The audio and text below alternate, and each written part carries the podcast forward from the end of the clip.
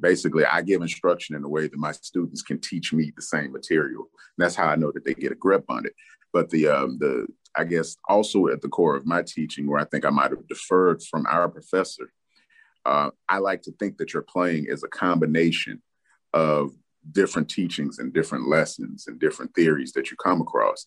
So for my students, I like to give them more of an explorative nature on the instrument. Warning. This episode contains adult language and adult humor. Since when have trumpet players ever been considered adults? If you are easily offended by these types of conversations, consider switching to the oboe. Welcome to the Trumpet Gurus Hang podcast. I'm your host, Jose Johnson. My guest for this episode is Melvin Jones. Melvin is an inspirational man. As the trumpet professor at the historic Morehouse College in Atlanta, Melvin is dedicated to using his keen analytical mind and practical world experience to not only help his students become better trumpet players, but also to fulfill the Morehouse motto and live a life of distinction. Plus, dude can flat out play. So, pour yourself a big glass, pull up a chair, and let the hang begin.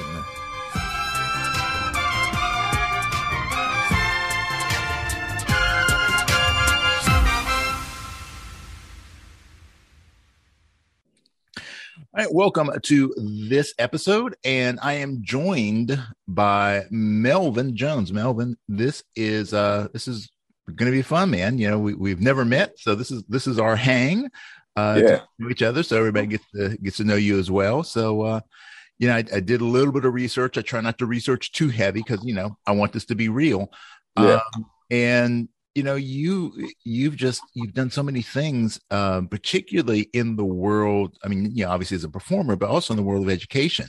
Yeah. uh, and uh, yeah your connection uh, over the years with uh, with morehouse has definitely uh, you know for people who aren't hip to to what morehouse is and what the history of morehouse um, let's talk a little bit about that because i, I think that uh, you know, especially people aren't aren't you know aren't privy to that culture Yeah. um, yeah, there, there's so much history uh, in that university and and as it relates to music. So uh, yeah. yeah, so so tell me a little bit about that, man. All right. So uh, Morehouse is an institution set up for educating uh, Black males um, exclusively. Uh, the only institution of its kind to educate Black men and um, uh, Black African Americans. I, I have to be kind of specific with that. And um, it's such a unique experience because the tradition is a part of the education in a way that I can't describe anywhere else. And having gone from um, gone from here to go on to, to do my graduate studies at Rutgers, I can say as a student here, um, at any HBCU, you get kind of a culture shock if you're not used to being around a lot of other, you know, Black people. But then when you deal with the other dynamics of this being, I, I wouldn't say like the creme de la creme, but if you come from a high school where you're accustomed to being the top of your class, you find yourself surrounded by other Black people who are also tops of their individual classes. So it really puts the rest of the world into a different kind of view. And I'll say the the culture shock I personally received my freshman year was seeing the type of variety that exists when you say Black man. I think a lot of times you get, um, you, you know, you get kind of a monolithic or just kind of the way things are portrayed from a media standpoint or just what you grow up with. You, you get kind of a tunnel, you know, a tunnel view of what this means.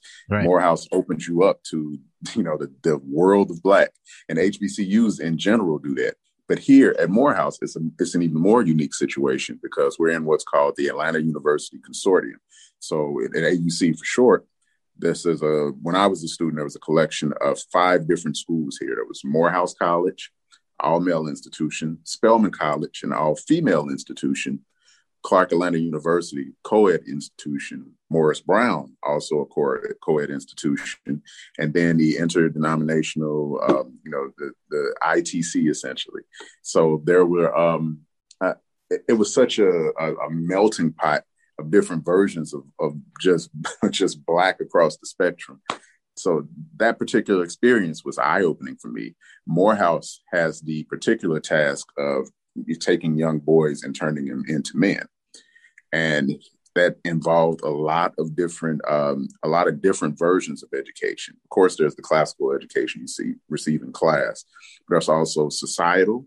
There's also a different historical perspective. There's a different political perspective. All of that goes into education here, and so it really creates a, a unique place. And when you think of the, the I guess the luminaries or some of the alumni that have come out of here, getting to network with Spike Lee and Samuel Jackson when I was a student, getting to meet them. And then I, I, returned later as band director, getting to speak to them on different occasions, as well as uh, you know Satchel Paige. And you know, I mean the, the the the the names of people that have either come through here or been associated with the school. It's insane, just to say yeah. the least. And you know, I I think this creates an environment that would benefit anyone coming from any neighborhood who just wants to know that there's more that's possible because this, this place kind of reminds you that the sky can still be the limit. Mm-hmm. Yeah.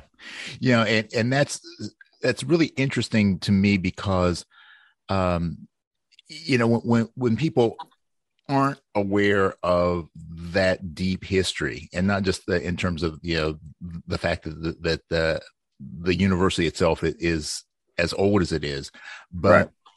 the the history in terms of what it has done and what it, it has helped to do um, and it's it's that common it's that bringing together um, you know the richness of you know of of the black culture the you know the or, or you know I'm I'm I'm half black my father's black uh, and my mother's Mexican so um you know it, it's the richness of the culture. Yeah. Um it's understanding that particularly at the time of the formation of that university and and the other universities um you know we weren't afforded the same rights and privileges as as other people. And right. You know to to not only just take it on you know for a community to take it on itself to say okay well we're going to provide what others are trying to deny us but to do it in a way that is so holistic you know it's saying you know it's not it's not good enough for you to have that same level of basic education you right. know yeah every everybody can can do math everybody can do science yeah right. but but we want to make you uh we want to make you a better person we want you to mm-hmm. understand uh you know how to be the best version of yourself exactly and, and i think sometimes the the universities um, and I see this mostly like with like, you know, in our current situation, particularly like with state universities and in terms right. of and things like that, it becomes like a mill. You're just trying to grind out people. You know, you mm-hmm. want you want them in, you want them to get the degree, and you want them to get out.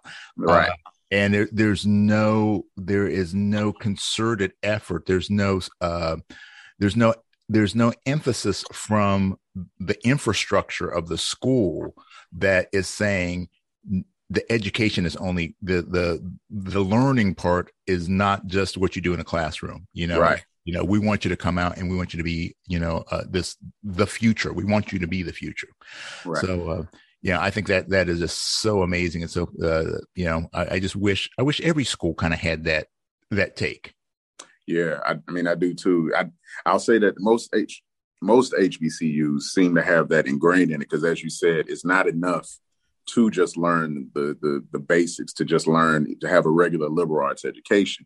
Um, at these colleges, the purpose when they were founded, number one, and we talk about Morehouse, founded in 1867, when uh, when it was Atlanta Bible College, I believe, down in the basement of a church. The idea was just to take this time to teach Black people how to read and teach them how to write, and teach them the basic things that they, like you said, were not afforded the ability to do in normal society.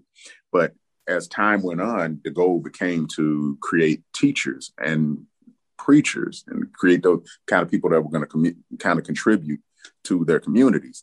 And then it changed into a school in which we're now creating lawyers, businessmen. And as the field stretched, the idea was to maintain that principle, creating leaders in the, in the community, no matter what you decide to do with your career, to still be able to turn around and show the next generation how to do the same thing, or at least, you know, to open the open the same doors that were open for you. Yeah. That's really the goal. And I, I wish um, I wish it were mirrored more in society because uh, at, at the time I feel like the school was reflective of how Black people were with each other in general. Yeah. You know, the idea of kind of helping each other out, you know, kind of we're we're all we have. I feel like that essence has slipped on a national scale. Mm-hmm. And I can still see it here. And that's one of the reasons I pre- I'm, I'm at Morehouse now, actually, and I, I can see it here on campus still amongst the faculty members, amongst the students when they deal with each other. So it it really makes me appreciate this teaching environment so much so that it, it almost spoils me whenever I have to go anywhere else. Yeah, yeah. Well, you know, it, it's the you know we, we have the idea of, of the higher version of ourselves, and mm-hmm. you know, uh, I think sometimes the adversity, adversity either binds you together or it tears you apart. Mm-hmm. And um, yeah, I think that that at that point historically, uh, there were no options. You know, right. it was the only the only way to survive was to band together. Mm-hmm. Uh, now, you know, there's been these these cultural shifts, and Yeah. there's there's uh, w- regardless of whether you're talking about within the within the black community or just in the world in general, we're seeing Mhm. how divisive uh, as as a species, not not as a race, but as a species, we've become, and it's Right. it, it's you know, as we're dealing like with this coronavirus nonsense, It's crazy. if everybody would just hey let let's all figure out what the best yeah, let, what's what's going to be the best solution and let's just And let's all, all agree to do it. it. Yeah, just do it. Just do it, man. Whatever it is. Whatever Yeah. it is. yeah yeah Man. exactly exactly so Yeah. um but yeah hey that's that's that's completely different conversation Mhm, it is. It's, a, Yeah. it's an unfortunately drawn out conversation about something that I think could have been simple, but you know, Yeah, well we, we are where we are. yeah exactly yeah so and all we can do is make the best of it you know That's And all you can do, man. that's it so you know in terms of of uh music hmm um, and yeah, as, as relationship to you know your position there uh, at the university, um, you know, with with jazz particularly being uh, one of the the great cultural uh, gifts that that the the black community has has given to the world, Right. uh, that uh, it, it's no surprise that that jazz has such an important place in a school like uh, like uh, Morehouse or or any of the other uh, you know uh, HBCUs. Uh, so what you know when you're there, I mean, do you have that feeling? Do you ever have that feeling like you know you, you you're stand you're standing on the shoulders of those who came before you, but Yeah. then you, you have that. Do you ever have that feeling of like, oh my God, I'm responsible for keeping this going? You know, all this has come Mhm. before me has been so great. Now I've got the mantle. What am I going to do with it? Yeah. You know, it's, it's, it's funny you mention that because Morehouse has a phrase that's shared with all of his students from the beginning of their, their tenure here to the end, in which it states Morehouse essentially places a crown above the heads of his students for them to grow into. And when you think about some of the alumni, I guess one of the most well known alumni is uh, Martin Luther King and uh, Dr. Martin Luther King Jr. And when when that is kind of the standard, so to speak, the the things that I guess the things we learned about Martin Luther King here, I believe, are different than what most of the world know about him. And you know, kind of the same way. I'm from Memphis, Tennessee, originally. and The, the things we know about Elvis are much different than the rest of the world. Right. So you know, it. it I, I think what has happened over time is you you have alumni who accomplish amazing things, but the unfortunate side effect of that is that they kind of get placed on a pedestal. Mhm. And once they're there, I think it becomes impossible for the next person to believe that they can accomplish the same things that those people accomplished. Yeah. But you know, at, at this college, you know, from the time that I was a student until now, and Morehouse is also home to um, to Martin Luther King collection, and you, you get to see some of his writing, some of the speeches that don't get as much attention as the "I Have a Dream" speech, some of the speeches that other people wrote for him, as well as the ones that he wrote. You get a greater picture of, of Martin Luther King just as a regular man who was able to do extraordinary things. And once you have that view, once you establish that that is in fact who he is, once you you, you kind of get a different view of your heroes. To where you believe you can do the things your heroes can do. That's the place to be. Yeah. And that, that's what I appreciate here. When you take a figure that's kind of larger than life, there's a huge statue of him um, in the middle of campus. Uh, when you take a person who is, you know, has holidays around the world, but you realize that this was a father first, this was a husband, this was a student, this was someone's son, someone's friend who would hang out every now and then, who still managed against all odds to stick to his, you know, stick to his particular views in the face of some of the worst forms of actual oppression.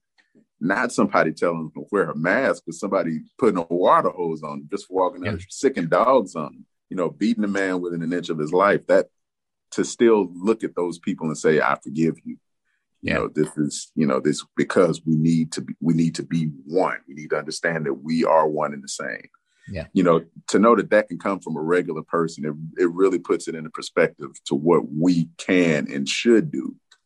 And I, I appreciate that. And so when we talk about it from a jazz point of view, it's no different at all. Right. Because when I when I was a student here, I had the opportunity to perform with Clark Terry, uh, with Ray Charles, with uh, this when he was still with us, um, with who Antonio Hart, um, uh, you know, this the, the list goes on. We had a jazz festival, but we also had artists who would just pop up every now and then. Mm-hmm. And even when I came back as band director to keep that tradition going, once I realized the type of work that the previous band director was putting into that, you know, it made me appreciate it that much more. But it was definitely the pressure to provide for my students the same kind of experience that I got. And I feel like that is is kind of my truest calling uh, in serving on the faculty here is just to provide them with the opportunities to see that more is possible within their own skin. Right. And you know, the, the world doesn't really like to tell us that. And so, I, I, again, a place like this and in pretty much any HBCU, you're going to find, you know, different versions of the same experience. But I just think these schools are, you know, they're still they're still important. They're still viable. Mm-hmm. that comes into question a lot from people who haven't experienced that. Yeah. And so I, you know, I, I, I like to see what happens here though, because yeah. you can't deny how different. You walk on the campus and see, you know, 300 black men passing by in suit and tie. That's going to give you a different vibe than walking down the street, you know? Yeah. Yeah. So. Yeah, very true. And you know, you you started to touch on this in terms of uh, the concept like jazz, and and you know, obviously, you know, this this is a a you know a trumpet based uh, thing that we're doing here. Mm-hmm. Um, and, uh, you know, the, uh, the importance of understanding that, you know, the greats, and this is a big part of, of what I'm trying to do with this podcast, that, you know, the people that we look up to and, you know, look at their accomplishments and you're inspired by, it's too easy to go, well, but they were special you know? right and i can't do that you know so you know I, I, I can't do what dizzy did i can't do what miles did i can't do mm-hmm. can't you know i can't do what sean jones does you know you know mm-hmm. when I, there's a, a saying and something don't don't compare your your chapter one with someone else's chapter you know whatever that is a great saying yeah and i think that sometimes we miss sight of the fact that everyone has had their struggles. Everyone started somewhere. Mm-hmm. And also like you know saying like putting people on a pedestal, you know, we we tend to do that, the people that we admire and uh you know it they are you know everybody is some like you said someone's mother's uh someone someone's son you know someone's uh friend someone's you know wh- whatever you know that there are people. We're all people. And you know when we can understand that then we find that that common ground that we can start to have the real conversations that will move us forward either in terms of uh, the development of our music uh, yeah. or you know development of our society so i think we've, we've just got to get past that so right. In, in terms of, of like your experiences because you've had to you, you got, you got a chance to, to work with so many different people over the years so you know uh, yeah. Um, who are some of the people that that you kind of had those kind of you know epiphany moments of, wow, you know the this this guy has this really cool lesson for me, and I can take this and I can help this to to move me to the next place that I want to be. Um, you know, there, there's been a lot of moments like that. I've like you said, I've been, you know, one of the most profound experiences. I'll say this, and he he doesn't always get. Um, I don't think he always gets the kind of credit he deserves for the things he really does. But working with Tyler Perry has um, that that I have to say is an experience in itself because this is one of the richest, you know, black men on earth. Essentially, he's got his hands in every media pot possible. Uh, one of the first faces you see, and also one of the most hated, you know, by by the same people that love him. And yeah. so um, I think the thing that I I learned from working with him, though, I started working with him over ten years ago, and this is uh, when he had a different studio. And the people that I worked with had been with him since the beginning, when he was still sleeping in his car and kind of, uh, you know, asking people if they work for free, and sometimes, you know, just not able to pay people. You know that to see where he is now, and I, I still do work with him from time to time in different different settings, but to see where he is now is the truest testament to me of what it means to just have stick to itiveness more than anything else because that's what it is. This, this, man is a definite workaholic, you know. Yeah. But to know that, I, I, think I hear it best that everything is hard. You know, if if you want to if you want to be successful, it's hard. If you want to work a regular job and not be successful, that's hard. You know, if you want to be fit, that's hard. If you want to be fat, that's hard. You know, that the idea that you choose which type of hard you have because it's mm-hmm. all going to take something out of you when it's all said and done. Right. But to see how he works while he's working and still manages to, uh, you know, to to keep a, a, a really calm temperament and a respectful tone and to seriously still be appreciative of all that he has while he's still gaining.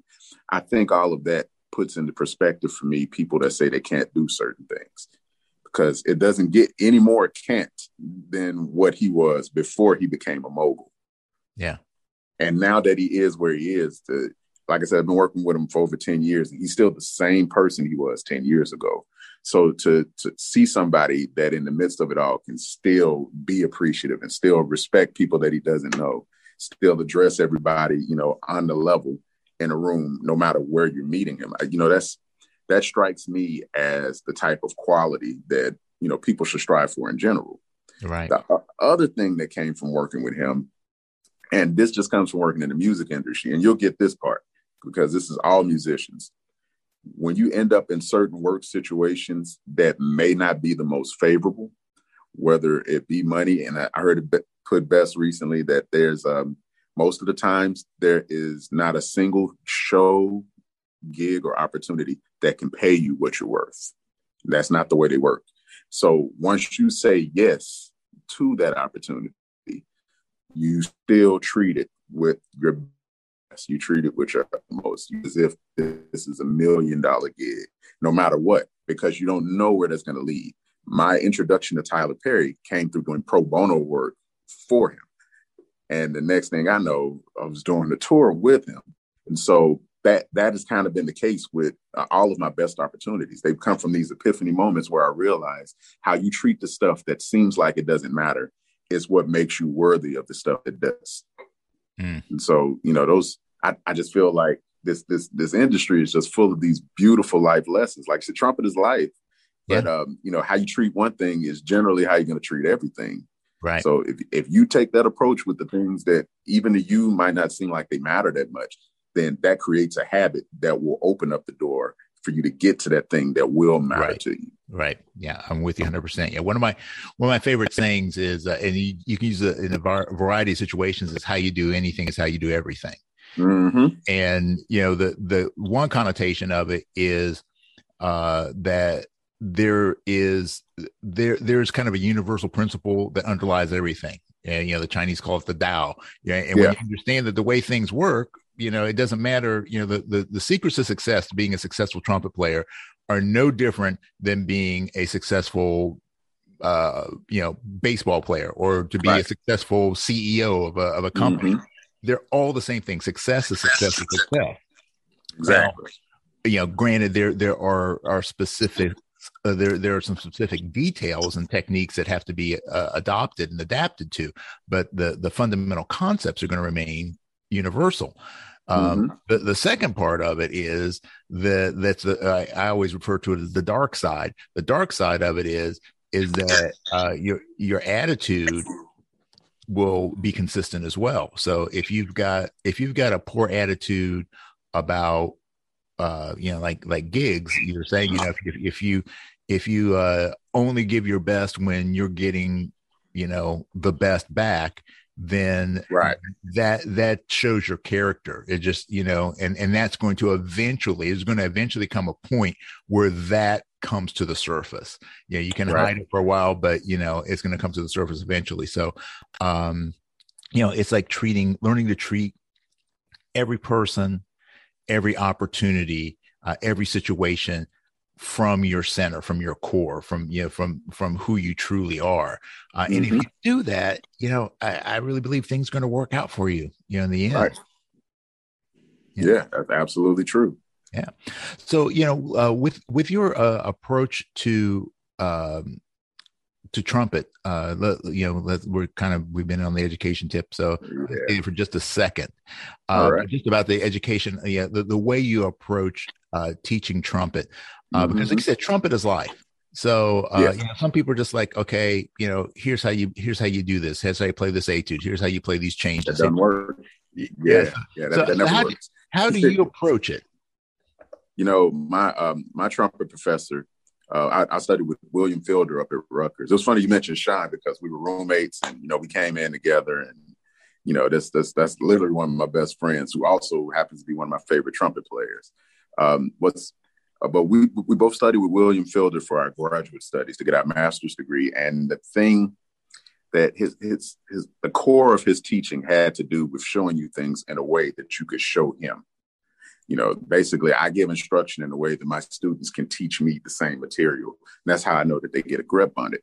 But the um, the I guess also at the core of my teaching, where I think I might have deferred from our professor, uh, I like to think that your playing is a combination of different teachings and different lessons and different theories that you come across. So for my students, I like to give them more of an explorative nature on the instrument.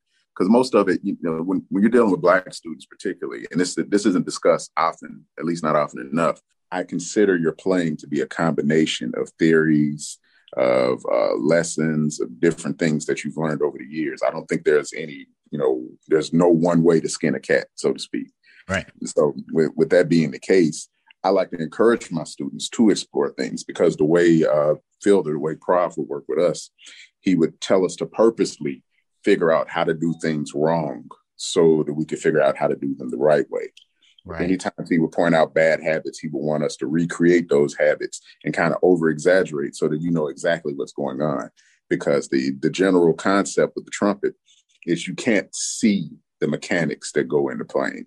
Mm-hmm. You know, a piano player can look at his, he can look at his fingers, a drummer can watch his hands, can fix his posture. But with trumpet, so much is internal that you have to get used to what it feels like to have both bad and good habits to know when something needs to be, be corrected. Right.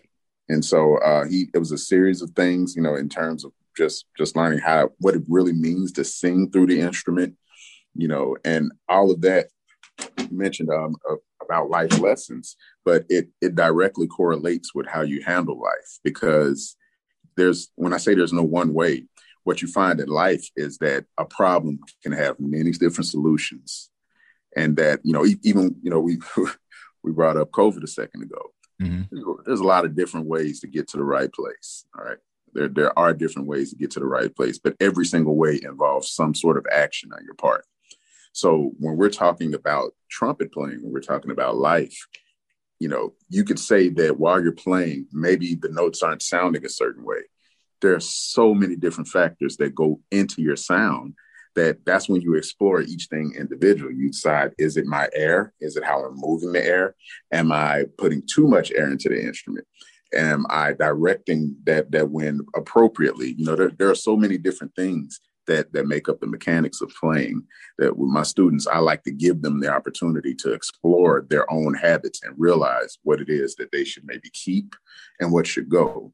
And then every now and then once i see them really starting to develop their own and find their way that's when i start to to deal with it in a more technical aspect you know. Well now that you've discovered that it takes wind to play the trumpet let's discuss ways to build up your wind. Let's discuss different ways ways to move the wind that you built. And let's discuss how much of that wind is necessary to do the types of things that you want to do. Mm-hmm. Because in, in the end, the teaching philosophy is that you learn how to play the trumpet.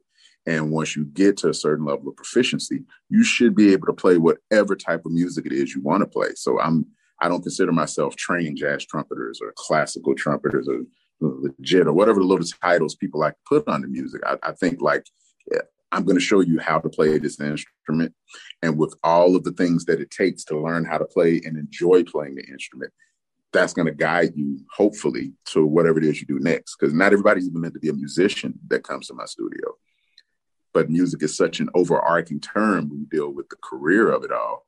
So I'm like, man, you, you learn how to play this instrument properly, and there's no telling what the skills will do for you, but you have to take care of this thing for it to take care of you. Yeah. Yeah. Wow, that's that's really great. I really love that philosophy. Um I I I use something similar to that um when I was, I was you know, was a, a, a full time martial arts instructor for a random random martial arts studio for about 30 years. Wow. And um one of the things that I used to do in terms of problem solving for people because so many of the things were the the, the mistakes that you saw were external manifestations. Okay. Yeah. But mm-hmm. pro- that that's not the problem. That was just yeah. you know it, exactly so trying to get to the what what's causing the problem, and that was that required me to actually get it try to get into the minds of people yeah and, uh, i when someone would have a problem doing something I, I would find myself imitating them and trying to get my body to move like their body's moving, going, mm-hmm. well, how do I have to think to make mm-hmm. that happen? And then once I could exactly. get that, it's like, oh, this is why you're having that problem. Think about doing this movement in this way. And yeah. like, well, how how can you read my mind? I'm like, well, I'm not. I'm, I'm just re- reverse engineering things. Yeah. And you know, and and trying to teach people how to do that for themselves because I think ultimately that's what we have to do if we want to make mm-hmm. the most progress in whatever it is in life. Right. We have to learn how to be our own best teachers. We have to be our, our, our problem solver, and that requires the ability to uh, look with a very uh, kind of non-judgmental approach to what we're doing. It's mm-hmm. you know, it's it's not horrible. I mean, it, it's not what you want, but it's not the end of the world. So let's just let's just get the emotions out of it, and let's just say this is this is what I want. This is what I'm getting. How do I how do I get these two to to match up? So right, yeah, that's that's that's really deep. Now you know I've had a number of conversations with people, uh, both uh, you know in real life and online and things like that. This this is one of those topics that can get, get can create a lot of controversy. Um, but it has to do with uh, the three parts. At least this is my opinion. There, there, are three parts to being a great trumpet player, um, uh, and people tend to focus on the last two. Uh, I think the end of the chain is the horn. It's the equipment. It's the gear. Uh, you know, right. because that that's the amplifier for what you're doing. Uh, right. Then, then the middle portion is, I think, where a lot of people also get stuck. It's the technique. So whether it be you know the the the facility of of the fingers, the articulation, and whether it be the range or any of those things, those are the things that give you the ability to more seamlessly express your music. But I think the thing right. that most people miss is that core principle, that most foundation thing, which mm-hmm. is music is something that's going on in your head and in your heart. Right. And if this isn't right, then even if you have the best technique in the world or the mm-hmm. best gear in the world, you're not going to be able to produce the great, the best music because music is emotion. Music is is not just you know uh, a series of notes and a series of rhythms. Music to be right. pure music needs to be something that touches the heart. And if you don't have feeling, how can you ever hope to express feeling? If you don't have creative ideas, how can you ever hope to express uh, this kind of uh, you know new sound so right. uh, how do you approach the mental aspect of the development the, the mental emotional aspect of development as a, of a, of playing the horn yeah. So there there is a level of maturity that comes with deciding that you have more control over things than you give yourself credit for. So when it comes to the instrument, one thing that I encourage them to understand is that there are things that happen. There are things that are habit, there are things that are instinct, and then there are things that you can actually control. Once they find, or I don't always even have to help with this, but once they find out which of these things they're doing instinctively, whether they be good or bad, once they figure out what those things are, it generally makes it into an easier transition for them to understand the control that they do have.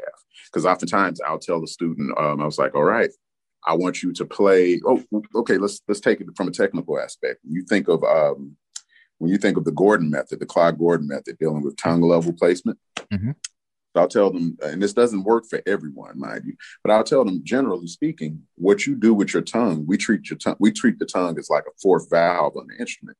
So mm-hmm. what you do with your tongue is going to dictate how low or high you play. That could also dictate how loud you play. That could also dictate your actual tone. You could literally change your tone just by either flattening your tongue out or curling it up raising up the front end of the tone, raising up the back or the middle of it, all of that makes a huge difference. So now, once you understand that you can control what notes you hit based upon what you say, once they get to that portion and realize if you say ah, you're going to play a pitch here. If you say E, then that arch, wherever it happens in your tongue naturally, is going to take you to a different pitch. Now let's control that by purposely saying ah and E. Now that you know where that pitch is when you say E, always say that, and you should always be able to get that note once you combine all the other elements. Once they start to get to that point, I think that that that that creates a different kind of confidence level that helps them to develop the other things that come with the trumpet. But just that one lesson alone, that one basic thing, I, I see I see faces light up from child to adult mm-hmm. to just realize, oh, you know, there were so many things that were just happening before, but now this is easy and once it's easy and it's enjoyable, that usually gives them the eye that, that, that gives them that extra push to do the rest of the work that comes with really developing that stuff. Mm-hmm. But again, it's it's about helping them just kind of parse through and separate instinct from control. Mm-hmm. And the second we get to that portion, I, you know, I've, I've seen so many students successfully, you know, find themselves doing things that they had no idea that they could do on the horn. Yeah and, and, I feel like that translates, you know, that that translates into other things that I see. Because again, I, I say it all the time. Um, I, I, guess I've been teaching now for about 20 years almost. It's just crazy. But with that, I've seen some students go on to be wildly successful in so many other fields. And when they come back to me and thank me for the things that I showed them on trumpet, I'm, I'm at a loss for words because I, I, think to myself, man, I, you know, you're the one that went off and started a Fortune 500 company. But in the end, there's, you know, and it's not just my teaching. You know, Morehouse has a combination of amazing professors and different scholars that come in and influence these kids. But for them to even put me in that vein, just based upon what they learned on the trumpet as a contributing factor to the successes that they found in their adult life, it lets me know there's something to that connection, you right. know, between life and music. Yeah, yeah, that that's that's great stuff. Um, you know, earlier you mentioned something, and I kind of want to get back to this because you, you, mentioned it, and it's like, oh, I want to talk about this, and and we kind of went in a different direction. But you were talking about, um, you know, the differences, like the the physiological differences, uh, yeah, particularly in, in terms of if you look at you know, the the the different general structures uh, of different ethnicities, uh, right. uh, and and how uh, you know, particularly you know for for uh, for black, you know, African American, have, however you want to however you want to say it, uh, you mm-hmm. know, having uh, you know thicker lips, uh, you know, having uh, certain structures that are you know the the way that, that the teaching the pedagogy was set up the way the the, the instrument was designed was not necessarily con, uh, conducive to uh, the basic setup so you know having how you right how you have to adopt and adapt things. Um, as a, I, because yeah, I've got you know I, have had a lot of problems over my career, uh, mostly because uh, I have a, a, odd jaw structure, so I have an underbite, have a, a distinct yeah. underbite. Right. Um, yeah, and and so the way that I approach the horn, it you know a lot of the things that uh, you know like a um, uh, some of the more standard uh, approaches to trumpet, that doesn't work for me. Right. Now right. something like like uh, uh, the uh, the Stevens method, the Stevens Costello mm-hmm. method, that works perfect for me because you know what, what Roy Stevens was always talking about is like, oh well, you want to push your lower jaw forward, and you want to have a, a, slightly lower set, and those are the things that I do naturally because of the structure of of my yeah. jaw, but. Mm-hmm. That creates a difference in the way that my tongue works because the oral cavity cavity exactly. is completely different. Exactly. So, you know, I just find it interesting that, that you brought that up, and I want to. I just want to have you riff on that a little bit more because I think there are so many players out there that are running into difficulties because, uh, unfortunately, they they're not blessed with having a teacher like you that that has this this more global concept of of what it means to be a trumpet player and to be a teacher. Uh, so, you know, what kind of advice would you give to people in terms of like, you know, going back with that that self analysis and and playing around mm-hmm. with stuff?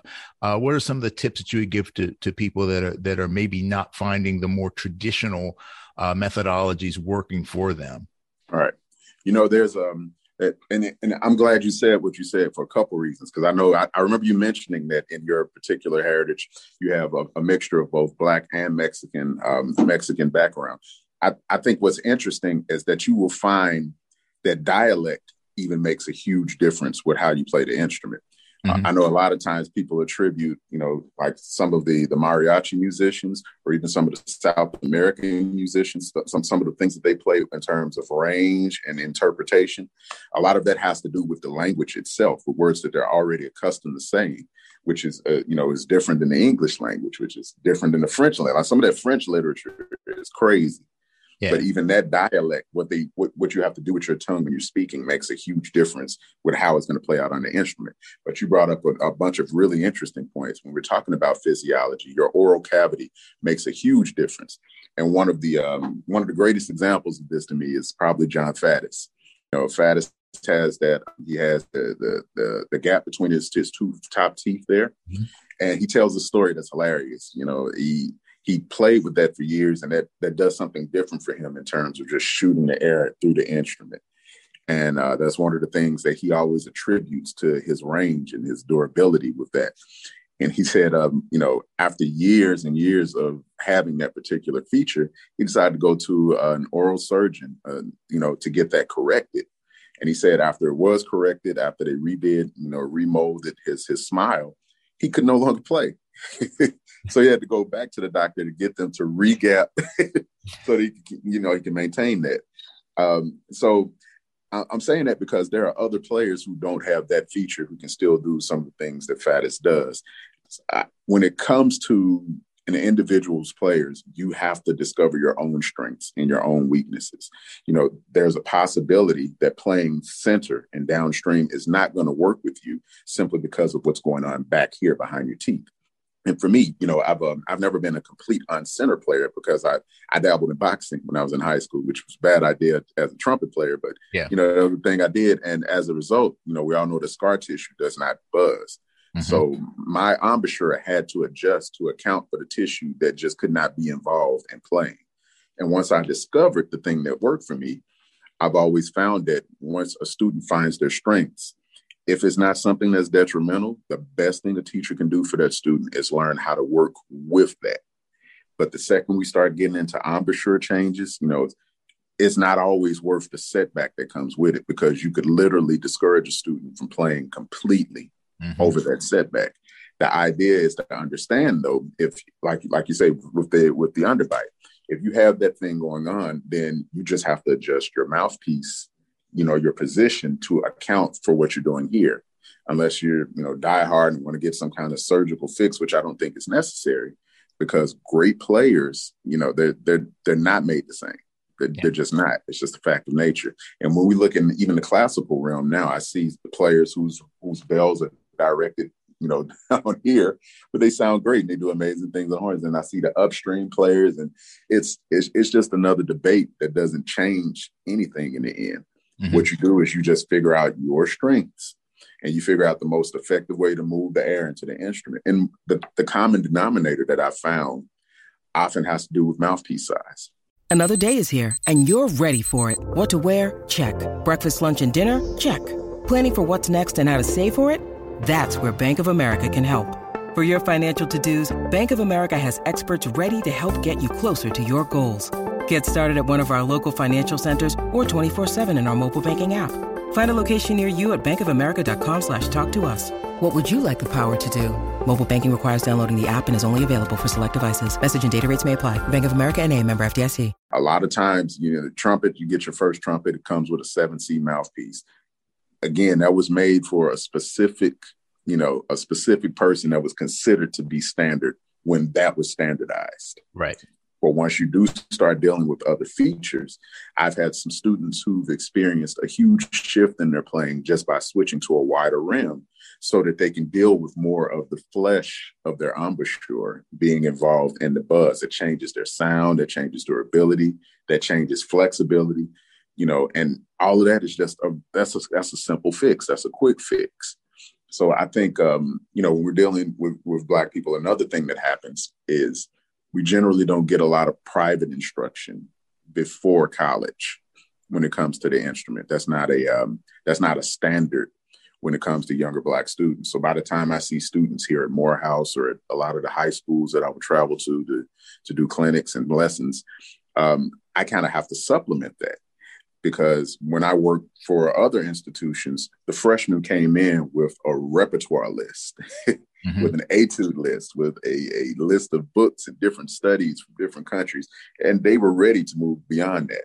But sometimes when I receive students, uh, even here, I find that we have to not necessarily play catch up as much as supplement the things that they would have learned from those books to give them the opportunity to explore those books. Mm-hmm and and with that the, the realization is that hey man you know that leg up that that you know that we perceive with them is literally meant to be a motivation for us yeah. you know when it, when it comes to most things we feel like we have to do we have to be twice as good twice as fast right. you know twice as attentive and it's no different when it comes to trumpet you have to understand that now that you have twice the material to work with here on your face you're going to have to adjust some things to get the same results. And mouthpiece size, that start, that's the first thing. Once you figure out how much of your embouchure is supposed to go in there and how much of the rest of your facial, you know, tissue is supposed to contribute to what is in there, you know, that that's when you start playing. That's that's mm-hmm. really the beginning. Yeah. So yeah. Uh, that, that's uh, that's cool because you know I, I think that uh, yeah everyone is going to be you know they're they're unique so every mm-hmm. every situation is going to require a, a, a different solution right. however there are more probable causes uh, you know, you, you, you get good at diagnosing things. I mean, just like a yeah. doctor, you know, a lot of times a doctor doesn't have to do all the tests. He just, you know, right. looks and go, oh, well, you've got this, you know, mm-hmm. more than likely. And it's like, we're going to yeah. treat this. And then if that doesn't work, then we'll move on to these next things. Right. So you know the i think the the thing of uh, you know using a slightly larger mouthpiece or you know doing doing something like that with the with the, the placement uh certainly i think that that would be kind of like a almost like a no-brainer kind of you know that, that, that, you would think. Yeah, yeah, but um but being careful not to you know use it as you know a, a one size fits all solution. Exactly. Um and i think that that one of the the tendencies is uh to is to make wholesale change mm-hmm. you know and uh, like when i was in college that's what what happened to me is you know my professor uh, you know my, my sound was not what it should have been and you know i know that and i can accept that now but now i can also look back and especially after years of, of being able to uh, study with and talk with you know really great players and mm-hmm. teachers of saying you know there were there were really some simple solutions that were out there that could have could have given me what I was looking for instead right. of uh, change your embouchure, change your mouthpiece, change your horn. Mm-hmm. You know, and just completely, you know, having to start from scratch. Yes. So yes. Uh, I'm a big believer, just like with the scientific method, of you know, you change one variable at a time. You you you tweak mm-hmm. one thing, and yep. if if that works, great. Then we tweak the next thing. If that doesn't work, mm-hmm. then you know you, you haven't created, you, you, haven't broken the system, right? You know, so uh, other than than uh, mouthpiece, like what are, yeah. what are some of the other more common uh, issues that you see, and you know some of the the more simplistic solutions that that are available? Man, the the most common that definitely the, the one thing that I see most consistently has to do with win more than anything else. And I think um, that this again goes back to having the one, one thing I loved about studying with Prof is that everything he did was based on concept. It was never based on, you know, you need to do this one thing, you need to do this thing. It was always about concept. You need to have a concept underlying everything mm-hmm. and allow that to guide the decisions you make individually to do the things that you want to do and play the things that you hear.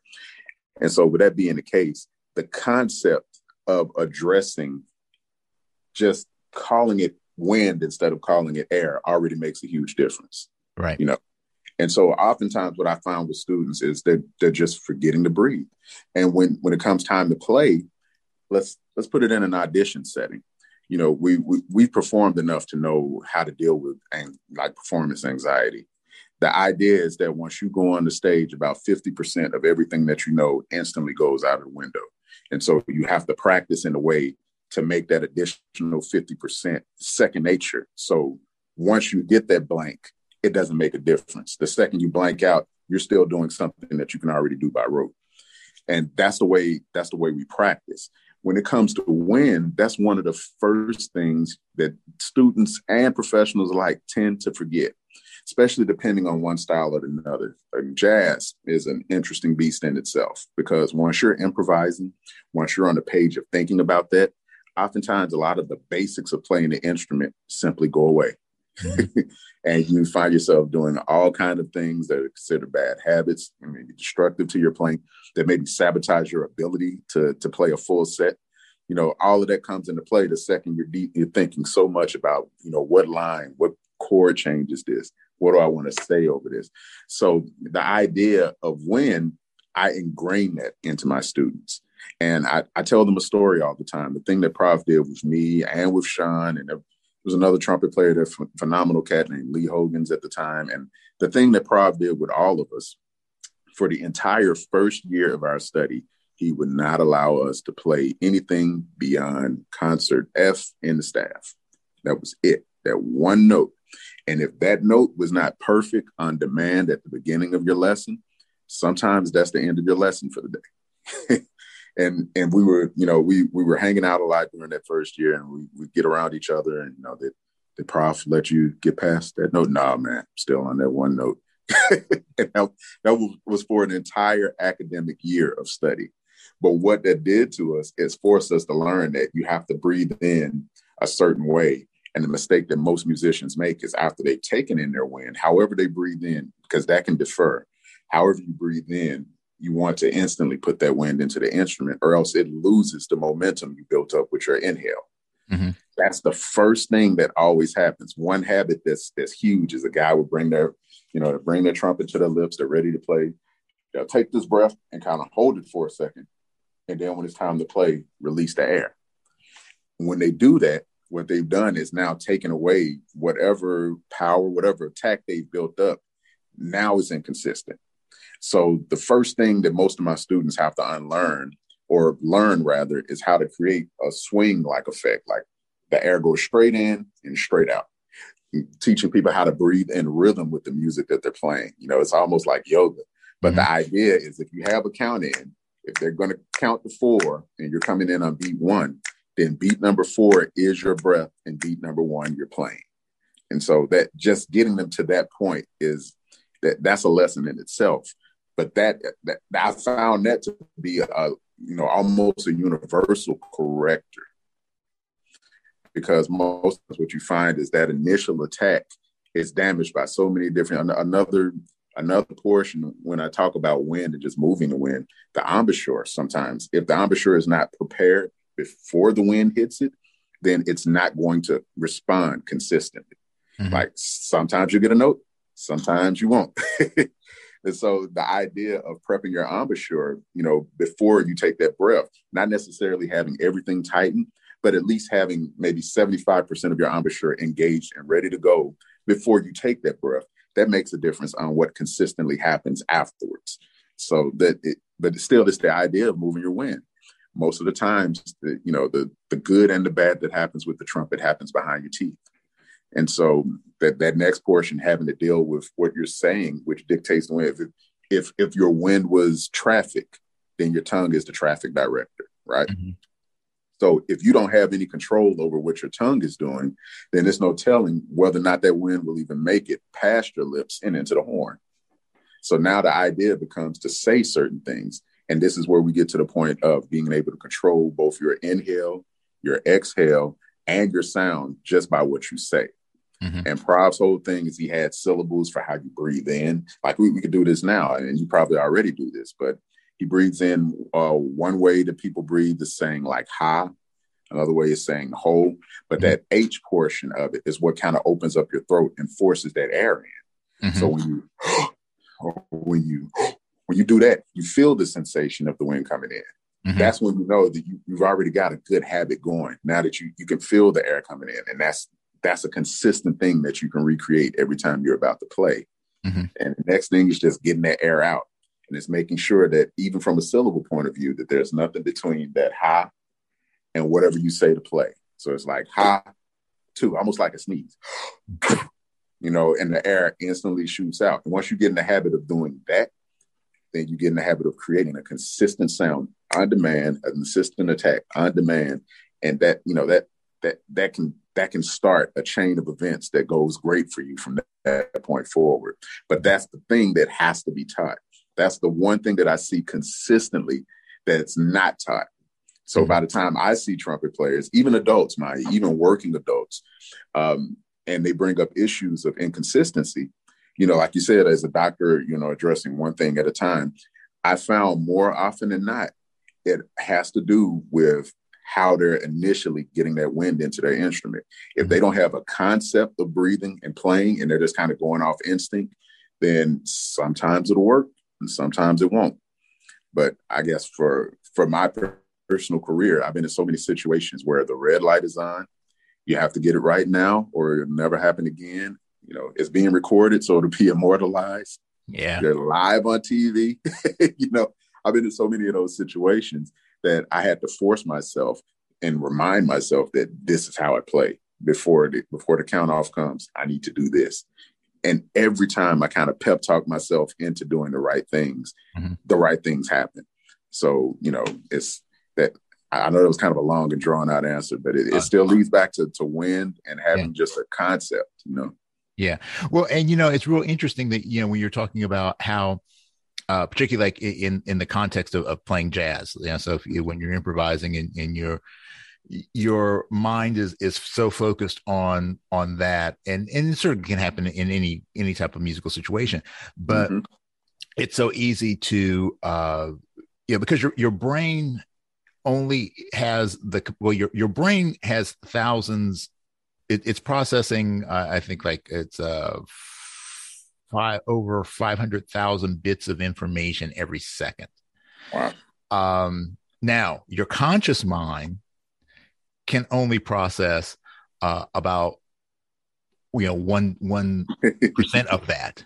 Yeah. You know? So that's why you, you basically can only you can only focus on one thing at a time. I mean that's right. that's the definition of focus. So you can really only think about one thing at a time. And when you're really Correct. thinking about something, then uh, the things that are going on other than that that that are part of the default mode network are the things that are ingrained. Those are the habits, uh, sometimes they're mm-hmm. the they're the habits that that you did not consciously choose. They're just you know the bad stuff, or it's right. the habits that you consciously have chosen, uh, dedicated yourself to develop those things so they're second nature. Right. Because whenever you run into a stressful situation, you will always default to what you know best. Right. Those, those most ingrained habits, and I think sometimes with with problems with breathing, that's one of the things because uh, we kind of have an ingrained habit. Uh, it's an instinctive habit of when you get nervous, you breathe in, you breathe in shallow, shorter breaths, breath. yeah. Mm-hmm. And that's that's your body's natural reaction. It's part of the fight or flight mechanism. Right. You know, the sympathetic nervous system is is is getting geared up. So mm-hmm.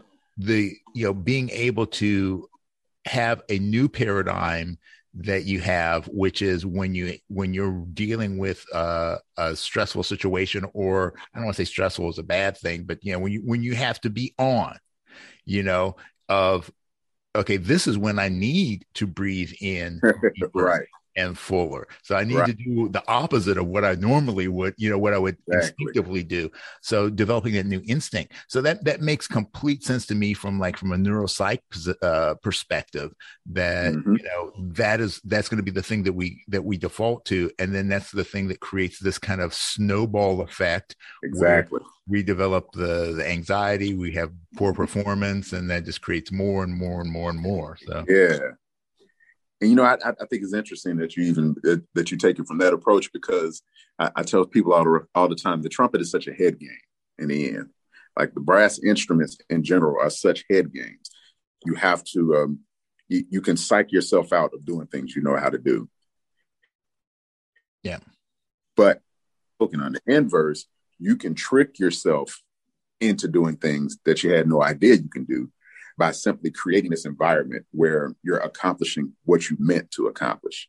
And that's why I, I, I spend a great deal of time, not like my professor, but I do spend I spend a great deal of time with my students just on the initial breath. Even like people that give speeches professionally, one tactic that they would always tell, you know, amateurs or, or you know, beginners or novice when it comes to giving a speech one tactic to get people past their initial anxiety is to get them to kind of shout out the first word of the speech you know to kind of try to release as much tension as possible at the beginning of a speech mm-hmm. when it comes to trumpet that first breath you know and when you're on a stage rather or when you're before an audience that first breath is the most stress that you will have on a gig if you find a way to get past that initial stress like you said it snowballs into doing you know the rest of the gig more comfortably mm-hmm. and the second breathing the second that becomes ingrained that generally tends to create more comfortable performers or people who are just you know that that turn out to be more adept to playing and I, I like to make it a point to listen to that first note of any performance that I ever listen to, any concert that I get to see, anytime I'm watching a jury or a recital, that first note tends to tell me how the rest of this piece is going to go. Yeah. And so, you know, if, if people can just concentrate on that one step, and there's tons of Disney songs. I have three young children, so I've seen every Disney movie under the sun. And there are tons of songs, there are tons of their songs that just address taking that first step, mm-hmm. you know, taking that one baby move that will, you know, blossom into your adulthood. And I, I, I like to think that wind is that thing. And I have seen that consistently work, you know, for for nearly every student I've worked with. Mm-hmm. And that, that that kind of opens the door for everything else. So yeah, I, I think that, that, you know sometimes people lose track of the, the site that you know uh, well yeah we're brass instruments but we're you know we are wood wind you know we're brass wind we're so we're wind mm-hmm. instruments uh, and exactly you know that's where it's got to start. You know, the the the the yes. physical process starts with with your air, with your wind, with your breath and uh, you know, mm, correct. A, a, a lot of the work that I do in terms of being uh, as as a, a consultant uh, for for different organizations and with concepts of mindfulness and uh, you know success and, and and those sort of things is right. that um, your intention your intention drives everything your you know the way what you think how you think uh, and this relates to the words you say, like, you know, that's why words are so important, you know, yeah. not only in the, in the terms of, of how uh, we've discussed it in terms of playing, but also just, you know, in life in general, the words that you use are just the expression of your, of your inner dialogue. And uh, if your words are constantly negative, well, guess what? That means you got a lot of negative thoughts. So you, you need to, yeah. you, you, want to get positive results and you need to change your vocabulary. Mm-hmm. Um, but it starts here but the connection between your thoughts and every other process is your breath. Correct. It's it's it's that way in every aspect of life. And so understanding that that's where you know you you've got to get this right but if you if your breath is not working then nothing else is going to work because right as a player it's not, not going to work. As a as a performer or as, as a business person it's not going to work because if your breath is locked in that restricts your body it restricts your thought processes it, it just screws the whole pooch. So uh yeah i think that that's super super cool stuff and, and very useful. Um i want to uh jump off of the the education tip and uh, talk about your your project uh the the black gold orchestra the uh, the Black Gold Orchestra is born as uh, kind of the brainchild of a really good friend of mine named Larry Wilson. He's an um, award-winning producer, uh, amazing drummer, amazing band leader, um, actually great singer and organist too. He's like one of those jacks of all trade. Um, and funny enough, I had a similar vision, but I didn't have I didn't have the time, nor I think the the push to really go forward with it. But he had the idea to form an all black um, um, jazz ensemble, like a big band. And you know they exist. Don't get me wrong. I'm, I'm not gonna. This, this the idea itself is not groundbreaking, but what he decided to do differently was to form an ensemble like today in 2021 that is just all it, it, turned out to be all black men that wasn't on purpose it just happened that way but once he put the ensemble together wanted to bring together people of a couple different musical backgrounds who also share a background in big band music and like for the ensembles, I guess the repertoire to reflect that as well. What makes this particular band unique from a lot of other, um, you know, configurations like this is the combination of just you know straight ahead swing, combination of hip hop influences, and it's uh, of gospel. I think what what tends to happen is I see bands full of jazz musicians who include these other styles and who has to work in in house like frequently in like a straight ahead quintet, you know, in a modern straight ahead quintet, in a swing band, and big band, working on gospel projects and award shows. And when, as somebody who has to delve in all of those different areas, I find that you can tell when a person gets it honest. You can tell when it's coming from a, a sincere place of understanding for that particular music because it's it, it all has a different swing. I think is the best way to put it. Yeah. So when I hear it's like certain gospel musicians, you know, trying to swing, I can tell that the swing portion is not the wheelhouse, and vice versa. When I hear jazz musicians trying to play, you know, gospel music or church or spiritual, I'm like, I can tell, you know, you you don't even you don't even own a Bible. You know, I can I can hear that kind of stuff. Right. The thing that makes this band really unique to me is that it's full of people who unique i mean who who honestly have full-fledged backgrounds in every single style of music that's being covered and it shows once the music is being played that there's an understanding that this particular music may need to be played a little straighter because this is where it comes from and this is how we grew up playing it whereas right. this music needs to swing because that's the way you know we play this you know it's never like a well how do they play this music? Let me see if I can create that. I feel like this is one of those settings that's rarely comprised of a bunch of people that get it honest, so to speak. Mm-hmm. And I think that's what makes it unique because exploring these other styles, even when you're adding the gospel element to it, gospel is a tricky thing because if if it's not already in you, then people at the church will recognize that yeah. in, a, in a heartbeat. Yeah. But here we got a group of musicians that are both of the church and of the world mm-hmm. yeah. and they're playing this music i think um, he's put up some samples from uh, from the last session that we did and w- after the after we played the first selection at this session there was a, a a, really tangible energy in the room and i'm normally not the kind of person to talk like this i'm not i'm not that deep mm-hmm. however even i couldn't deny that it just felt different like mm-hmm. the second we finished that first cut, all we could do is look around the room, kind of smile at each other. And there was a, a, limited audience, maybe 20 people in the room as well. And it was a shared reaction. Mm-hmm. Like we felt like applauding because it was just, it's just one of those moments. It's nothing like, um, and I, I know that I, I, I mentioned being black a lot, but there's something to it because being black in America normally is, is not always the most favorable experience. Mm-hmm. But in that you know, in that unfavorable, we find ways to create something more favorable. And that's that's what we've done historically. That's why we have jazz. And so when we were playing it then and recording it, it felt like reconnecting to the creators, you know.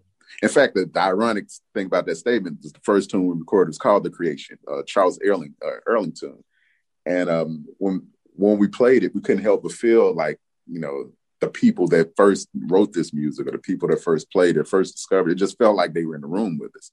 Mm-hmm. And again, I'm, I'm, I, I, promise I am not this deep. I'm not, you know, a person. I'm, I'm not burning sage on a regular basis. But that day, that was a shared feeling between every single individual in the room, enough to let me know that this particular ensemble is something special. And we um, are returning to the studio this weekend, in fact, to record more of the project. And there's a, you know, I, I think he even put up a link people that want to support it because after he dropped the first video that gave a glimpse into the project, you know, our social media accounts and emails and phone calls, it, it blew up. The reception was was unbelievable. And it was really unexpected. We thought we were just going to tell you guys, hey, we got something going on here. But the response was like, wow, this is beautiful. I've never seen anything like this. I really wanted to bring this here. Can we bring it here? We would love for the kids to see this. You know, so that, that lets me know there's some really strong implications for what this particular band can do that kind of goes beyond just the music they're playing. Mm-hmm.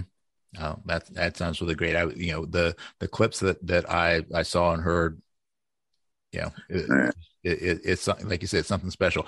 Yeah. And, and if you want to uh, support this, there's a link in the show notes. So uh, there's a GoFundMe page. So definitely go uh, go to that and uh, support it because I mean that's the thing is that you know as musicians that's always been the hard part is that it's it's yeah, it, the days of having those uh what, what do they used to call them back in the old days um the the people that would support the artist um patrons or yeah yeah yeah so i guess yeah we, we, got patreon now.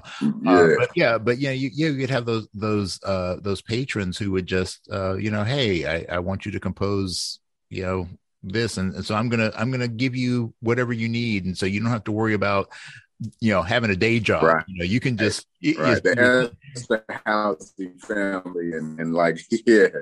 Yeah. Yeah. I mean yeah. because you know it's uh it, those days are gone. Yeah. But but uh you know it, it's nice to know that uh that people are not just um trying to uh stay connected to the roots of what they do. Uh, right but you know it, it's a take it all bring it together bring it forward mm-hmm. uh, you know so it's not not not staying stuck in the past right but also not ignoring the past it's accepting mm-hmm. that you know we're, we're kind of just like in this this nation we're a melting pot or supposed yeah. to be a melting pot so yeah. so you know I, I, think that like with a if you have a, a, a recipe for for something like yeah, I've heard people talk about you know, the United States being like gumbo, yeah, because yeah. you got all that stuff in there. Right. But if it's a good gumbo, you're going to be able to taste and identify the mm-hmm. different ingredients in there. Right. Because you know, if you can't if you can't identify this spice or can't identify this meat, it's not good. Mm-hmm. But if any of them are out of balance or they, they're not right, then then it's not then it's also not good. So so it's right. you know, I think with having all those different stylistic variants, um, it's it's really unique when you can like you said, you can hear, okay, well, yeah, that that is I mean, that's gospel, you know, right. That's right that's swing that's you know that's blues that's you know mm-hmm. whatever it is because there are those subtle nuances in terms of uh you know the the timing the inflection and things like that and yeah, i think like you said when you have people that are genuine in those expressions then uh you you get that that sense and and it's nice to be able to do that without having to go to 10 different shows you yeah. know when you can, when you can listen to one project just boom boom boom yeah. You know? Yeah that's the truth that's the truth man yeah. so and you know i think um i think you hit on another interesting point too just dealing with um like when we talk about all of these different styles, they all come from the same place when it's all said and done. And so I feel like the I feel like the the, the most studied musician benefits from growing up in the church when it comes to this music because in the end it's coming from the same place there's only 12 notes you know if yeah. we're like bare brass about it and the nuances it comes from let, us claim it as an accent, if nothing else. You know, yeah. if you're from, you know, you mentioned New, like gumbo. If you're from New Orleans, there's an accent that makes it clear you're from New Orleans. Whereas if you're from New York, there's an accent that makes it clear you're from New York. Right. So when we talk about these different styles of music, if you're from the church, there's something in how you play. There's an accent in your music that makes it clear that this is your background. But if you're from there and you have that accent, and then you start to explore other styles of music, it it kind of it melts in, and it becomes obvious this jazz musician grew up in, in the church, you know, or it becomes obvious this jazz musician studied, you know, for years. But when you have the combination of those things, it creates a whole nother beast. Yeah. And I think um, that I, I bring it up because that and this ensemble is made of. That's what I think his. Um, I kind of feel like that was missing from a lot of the other, you know, organizations that have gone this route. It's not, um, you know, it, it, how to put it it's not limiting. I think that's the best way to put it. Mm-hmm. Yeah. You don't feel like, okay, I got these guys with all of this soul, but I guess I can't put a chart in front of them. No, it's not that situation at all. You give them the hardest thing that you can find, and they're going to make it work. And and then you could tell them, hey, I just want to play a head chart, and they'll make it work. Uh, I want to make up a song on the spot, and they'll make it work. It's just one of those kinds of groups, and that's why I'm, I'm I'm like genuinely excited to see where this is. Well, I, am excited to see it as well. So uh, yeah, that that just sounds it sounds phenomenal. All right. Well, I know oh, I, know you you've uh, you have plenty on your plate. So we've got three segments we need to get through real quick before I can I can uh, let you go.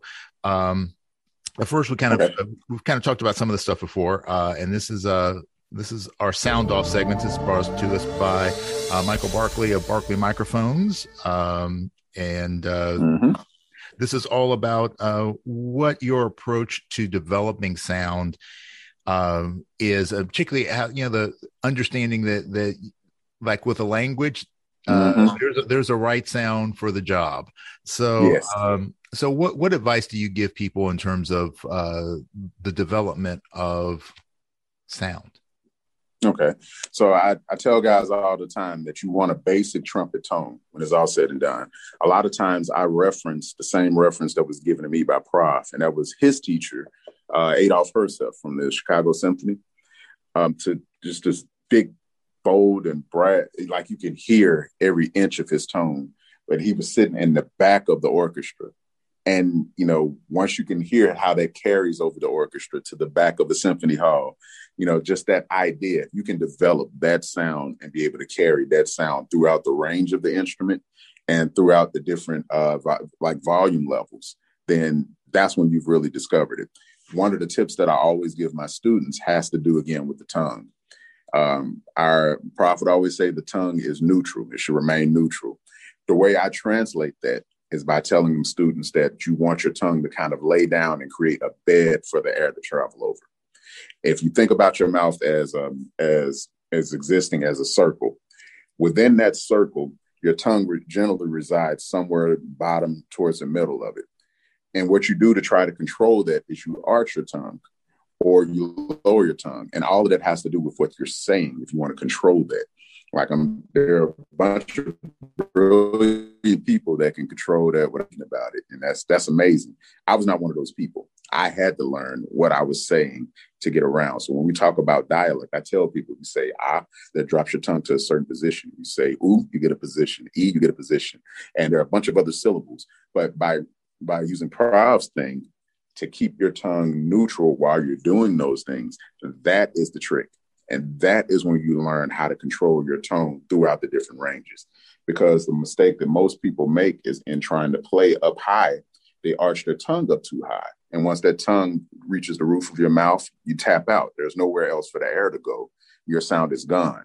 And if you're too close to the top with your E setting, then you have a thin tone up top. So what I teach people all the time is to learn how to work with a middle or more neutral setting and still say ah, ooh, e, all of those different syllables. It's like six that that generally are taught without extending this to the point that it changes your sound. And once they discover that, that, that generally gives them a really good sound. Again, that's if they're using enough wind to support that. But mm-hmm. the idea is to is uh, to allow your tongue space to move more than anything else, and that generally seems to create a much more favorable tone on the instrument. All right, that that's gold, man. That's I'm gonna try. I'm gonna try that myself. yeah, it's, it's, it's a game changer. All right, cool. All right, next segment is uh geared up. This is all about uh, gear brought to us by our good friends at Venture Mouthpieces. And, uh, you know, mm-hmm. this is not necessarily, uh, you know, who who uh whose gear you're playing although if you want to go down that road that that's fine but mostly uh, about um and we touched on this earlier kind of like the approach to gear uh, mm-hmm. you know because i think a lot of times uh, that's one of the things that we're really uh at least i know when i was in school i wasn't taught how to approach gear you know, mm-hmm. you know, hey, this is the horn I play. You should play the same horn. Yep. Uh, yep. So, uh, what what's your approach to gear, and and uh, you know, what what advice would you give people in terms of of structuring their their quest? Right. The, the the best device we have in zeroing in on that type of thing is trial and error. Is trial and error. What happens is like you said, a person's been told this horn is great. And I, you know, I, I don't mind mentioning that. I, I mean, I, I just recently got, I, I, just recently signed an endorsement with Bach, and I hadn't played on Bach in years, mind you. I had a Bach um, that same professor put me on when I was studying with him. It was a great horn, and at the time, it, it from the horns that I played before, it took a little more work for me to be able to play that horn effectively and consistently but I always loved the way the instrument itself sounds. So I was willing to always do the work.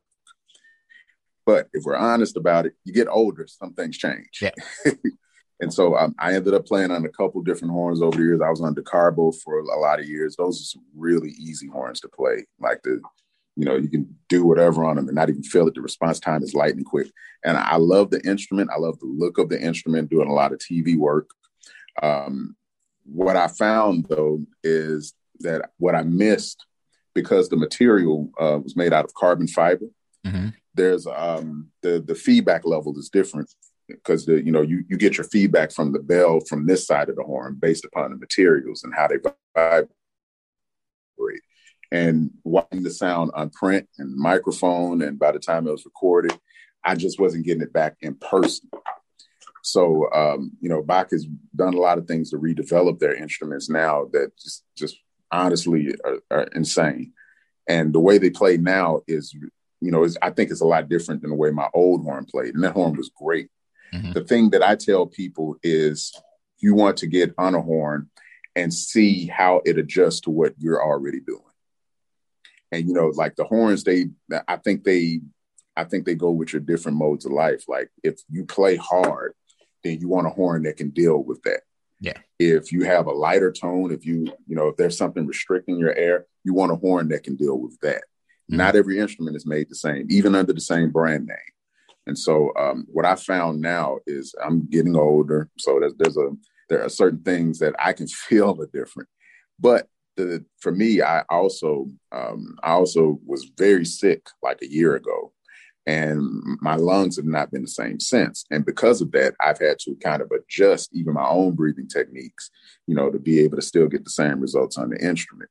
So that took some trial and error for me to find a horn that again adjusts to that to where I feel like I'm still doing the things that I think I can do. Mm-hmm. So I, I would tell people all the time the best thing you can do is to try the instrument first. There's no, I don't think there's a single horn you can assume from the jump is going to work for you and be completely right the second you get to that horn. And so I there are all these and it wasn't until recently that I discovered the little minute changes you can make to the instruments you already have to make them play differently. Mm-hmm. So, you know, I, I tell people once again, you've got to try it. That's the only way. Mouthpieces included. You know, I, I can't look at the person and say, hey, you might need a bigger mouthpiece because not everyone's embouchure works that way. I can listen to him play and say, hey, you might want to try something different and see if if, if it's more comfortable. But I, I, would tell people best thing you can do, go for comfort first.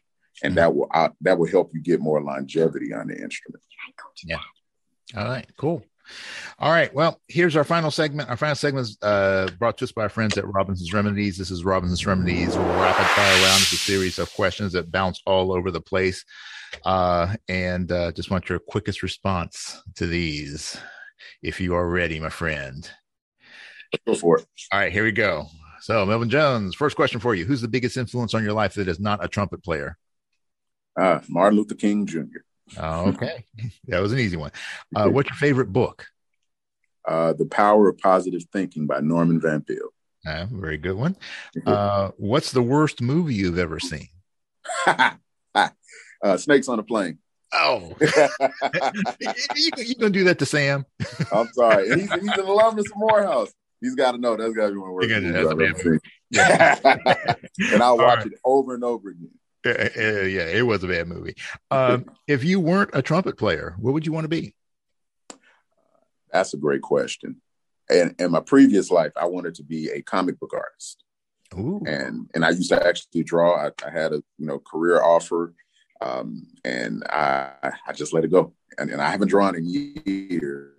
And my daughter has now picked up. She seems to be pretty good at it, but that would that would have been my other choice. Ah, okay. Well, maybe it's time to do a uh, a, a trumpet based comic book. So, yeah.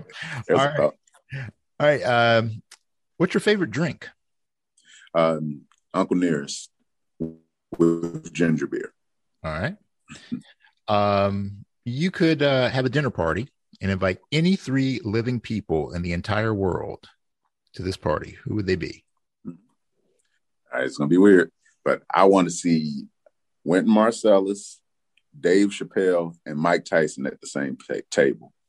Oh I man, I think that would be some of the most interesting. it, it, it, would be interesting. that that that's for sure.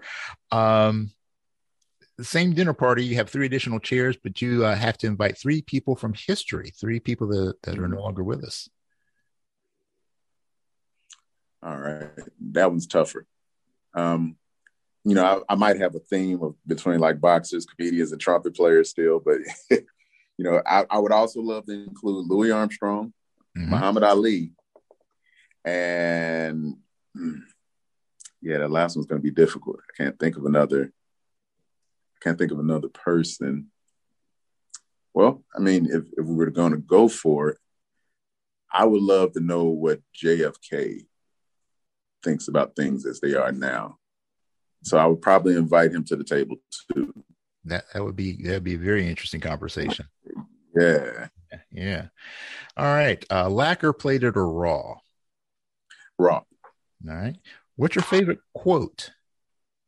Um it's more than one way to skin a cat. Cat. Don't say that to my cat. Uh, what is your greatest fear? Uh, greatest fear would probably be if my kids would probably be if my kids grew up and never knew the types of things that their parents did. Mm. Okay. You know? Yeah, I, I, I, feel you on that one. Uh, you could be granted one superpower. Yeah. Flying. Instantly. Flying. All right. Yeah, that, that was that Definitely was flying. No thoughts on that one. Uh, yeah, I think that for most gigging musicians, that's one of the ones they would like to have. Yeah, if I could skip the airport and get there, that that'd be a win. Exactly. Um, what aspect of trumpet playing do you feel is the most overrated? high notes. Okay. Yeah, and I, I, I, think it's I think range. Yeah. All right. Well, what aspect do you think is the most underrated? Sound. Okay. Um, you can go back in time and give your younger self one piece of advice about music. What would it be? To take things you're learning in school more seriously. you know, right. A lot of a lot of skills I put off ended up becoming part of my career. Mm. All right. And uh, while you're back there, you're going to give your younger self one piece of advice about life. Hmm. Um, hesitate less. You know, never know what's going to happen until it's too late. yeah. All right. And final question for Melvin Jones What do you want your legacy to be? Um, I would like to see the people that I give to return the favor and to see them give to the next person, almost like a pay it forward type life. You know, I, I love seeing my kids, uh, or students, I call them the kids, but I love seeing my students become teachers. I love to see them instruct people. I love to to trade theories. You know, that's if, if there were any legacy as an, an educator, I think it would be to see others go into education or at least share the things that they know. That's that's great. Yeah, I, I I'm with you 100 percent on that. Uh, mm-hmm. You know, it it's creating that that foundation for the next generation, and uh, hopefully one that that just continues to grow as time goes on. So, mm-hmm. um, Melvin, I want to thank you so much for uh, taking time to, to, be with me. This was uh, a great hang, uh, getting to know yes, you. Uh, you are you are definitely a um, a, a, very deep man. Even though you say, you say you're not that deep, you're very deep. Uh, and uh, I am looking forward to you know getting to know you even better over time and and, and keeping track on what's going on with with all of your projects and uh, as I said before, if you sure. want to work black and gold, uh, the the GoFundMe uh, link is in the show notes. Make sure you do that uh, mm-hmm. and and keep keep up with everything that's going on. So um, thank you so much, my friend, and um, let's uh, let's just keep keep music alive. Yes, sir. All right. So, and thank you very much for joining us for this episode of the Trumpet Gurus Hang podcast. And uh, make sure you uh, subscribe, share, and do all those wonderful things uh, that can keep this uh, wonderful event going. So I can just hang out with really cool people for, you know, more time. So, anyway, as always, guys, slide grease, we out. Thanks for hanging with us today.